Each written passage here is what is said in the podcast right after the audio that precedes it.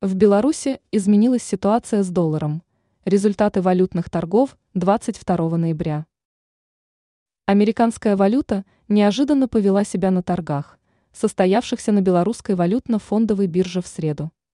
Доллар продемонстрировал рост, хотя в первые два дня текущей недели потерпел серьезные поражения. Впрочем, сегодняшний успех не позволил американцу полностью отыграть последние потери.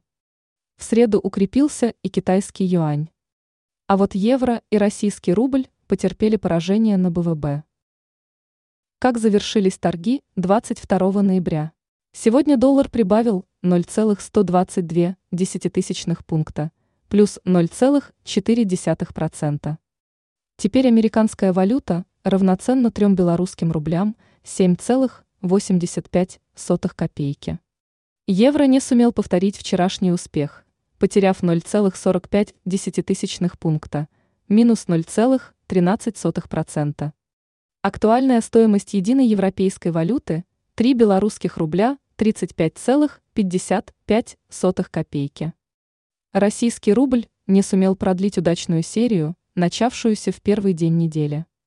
По итогам сегодняшних торгов сто руб потеряли ноль целых шесть десятых пункта, минус ноль целых две сотых процента.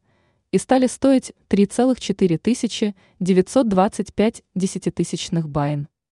Юань, вновь одержавший условную победу, показал результат в четыре белорусских рубля двадцать девять целых пятьдесят одна сотая копейки за десять кни.